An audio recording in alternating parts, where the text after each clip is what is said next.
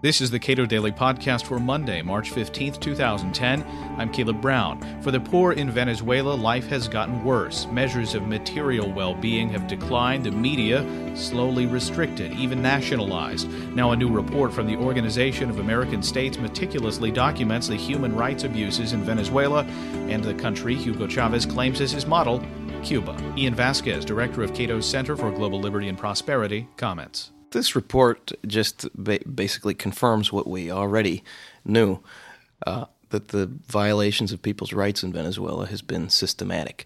And we're talking about uh, all sorts of, uh, of freedoms, uh, freedom of assembly, freedom of speech.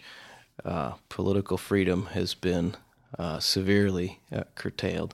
What this report does is document it very well. And uh, it's not the first report to do so.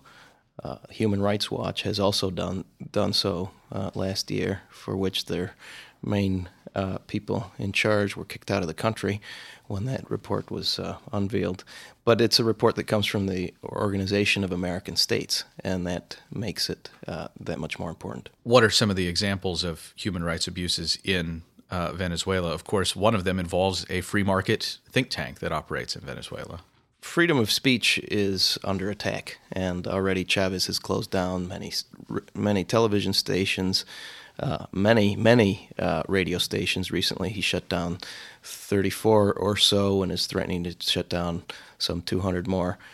Uh, one of the uh, think tanks down there uh, is Cedice, and they had been uh, r- running a campaign, a very effective campaign in favor of protecting Uh, your private property rights. It's not just effective, but very popular. Venezuelans uh, feel strongly about private property, and that goes for all levels of Venezuelan society. This, the government saw as uh, rightfully a threat to what they were doing, and uh, they shut down that campaign on the grounds that uh, it was creating public disorder and a threat uh, to uh, the population's mental health. What does it mean that O A S, Organization of American States, puts out this report? How effective have they been at, at highlighting these types of problems in the past, or with uh, exerting any kind of pressure on these governments to uh, to reform? Well, first of all, this is uh, uh, coming out of the Inter-American Commission on Human Rights within the O A S, which is completely independent of, of the O A S.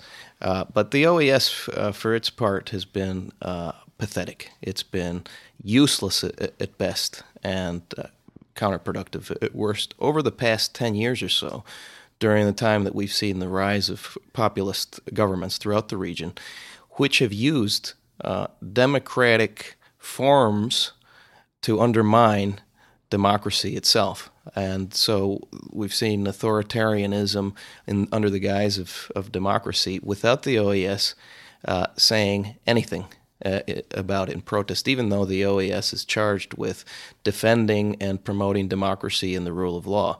And so it, it has been thoroughly ineffective, and actually, uh, because of its silence, has helped give uh, legitimacy to these uh, governments that continue to call themselves democratic. And uh, Venezuela long ago ceased being a democracy, and this is this report is just more evidence that it's no longer a democracy, and we should uh, we should start calling it so. The report doesn't go that far, but I think that uh, everybody else who has their eyes open can can see that. The O A S, uh, uh, I think, had a wake-up call with uh, with Honduras, as did all of Latin America, where it played a uh, a regrettable role of actually Uh, trying to defend this populist government, which was undermining uh, the Constitution and violating it. Uh, and this was an example of a small country where the institutions of democracy actually worked to defend the Constitution and uh, to stop this uh, authoritarianism uh, from spreading, uh, successfully so. Unfortunately, the O A S was on the wrong side of that, and so was much of the international com- community, including, for a time, Washington. Have the media in uh, Latin America covered any of this differently in recent years? I mean, has there been a, a, a trend toward calling Hugo Chavez what he is? There is a huge ideological debate going on, as it has over the past many years, in Latin America between the populists and the sort of more modern-minded uh, Latin Americans who want uh, uh, market democracies to to spread. And the media, for the most part, uh, has been very critical of uh, a lot of the abuses that, that Chavez has committed, especially uh, uh, abuses against the media in Venezuela. Uh, so yes, you do you do hear uh, Chavez being denounced, and increasingly so as an autocrat and not as a, a Democrat. And uh, I'm glad to see that uh, some uh, hemispheric leaders are starting to use that language. I hope to see more of that as uh, the evidence continues to mount, and I'm afraid that uh, it, it's only going to get worse. Ian Vasquez is director of the Cato Institute's Center for Global Liberty and Prosperity. You can read more of his work at cato dot org.